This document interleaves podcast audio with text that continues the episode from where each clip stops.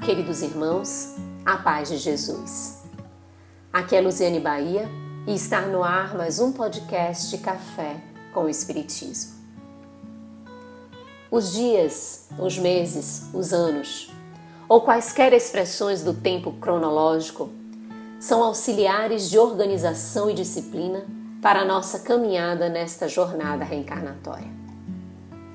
Cada período que se inicia e se conclui forma um ciclo, vivenciado por nós, que pode ser objeto de análise, reflexões, que permitem que percebamos os erros e os acertos, as omissões e as ações, e assim, inclusive, projetemos novos ciclos, minimizando os acontecimentos negativos. Temos esta possibilidade reflexiva a cada aniversário, a cada projeto, a cada Natal, a cada início de um novo ano. São momentos que simbolizam recomeços, grandes oportunidades de ressurreição. Nascer de novo em si mesmo a cada experiência vivida. E quais são os votos? De paz, de saúde, de alegria, de muito amor. E o que se espera para si? Também a paz, a saúde, a alegria e muito amor. O Espírito José, em o Evangelho segundo o Espiritismo, no capítulo 19, item 11, afirma: Crede e esperai sem desfalecimento. Os milagres são obras da fé. Crer e esperar. Faz-se necessária a fé para qualquer empreendimento que vamos encetar. Fé que do tamanho de um grão de mostarda, como nos ensinou Jesus, é capaz de transportar montanhas, empreendendo verdadeiras transformações em nosso íntimo. Fé que no dizer do Espírito José, para ser proveitosa, tem de ser ativa, não deve entorpecer-se.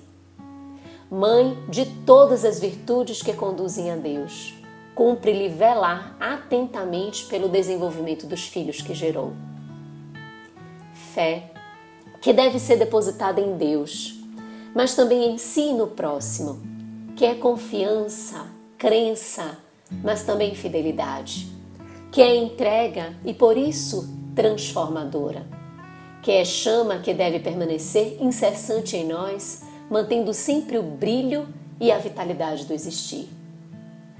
Mas para que milagres aconteçam, também é necessário esperar ter esperança, aguardar com o coração repleto de fé o produto dos esforços realizados. Esperar é acerenar e confiar. Por isso que a fé é a mãe da esperança, pois sem aquela, o que esperar? A esperança traz ao ser a força que impede a desistência que permite a perseverança e a permanência constante nas lições que a vida nos convida a experimentarmos. Não comporta a evasão ou fuga um coração repleto de esperança, pois alicerçado pela fé que o sustenta e ampara, tem a certeza de que ações boas geram boas consequências. Logo, é apenas questão de tempo para que os acontecimentos exitosos se façam desvelados. Assim, munidos de fé e de esperança, os milagres acontecem. Ah, os milagres! Estes sim seriam muito bem-vindos a cada ciclo da vida que se inicia e que se conclui. A doutrina dos Espíritos, através principalmente de o livro A Gênese, elucida-nos acerca dos milagres de Jesus, afirmando que estes, em que pesem extraordinários, não violaram as leis de Deus. Apenas por nós desconhecermos a profundidade das leis divinas e nos circunscrevendo à observação material, tomávamos como algo impossível de acontecer, de se explicar e de se entender. Inúmeras curas foram realizadas por Jesus e foram tidas como milagres transformadores aos agraciados. Mas é muito importante frisar que diante destes fenômenos Jesus perguntava ao candidato ao benefício o que ele queria dele, Jesus. As respostas eram variadas e específicas, mas guardavam em si a similitude de querer a cura. Ao findar o processo, Jesus não deixava de assinalar: a tua fé te curou.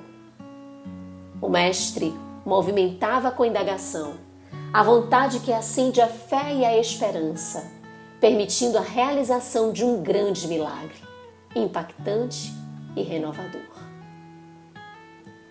A fé, que também é mãe da caridade, pois esta é ação e instrumento de salvação.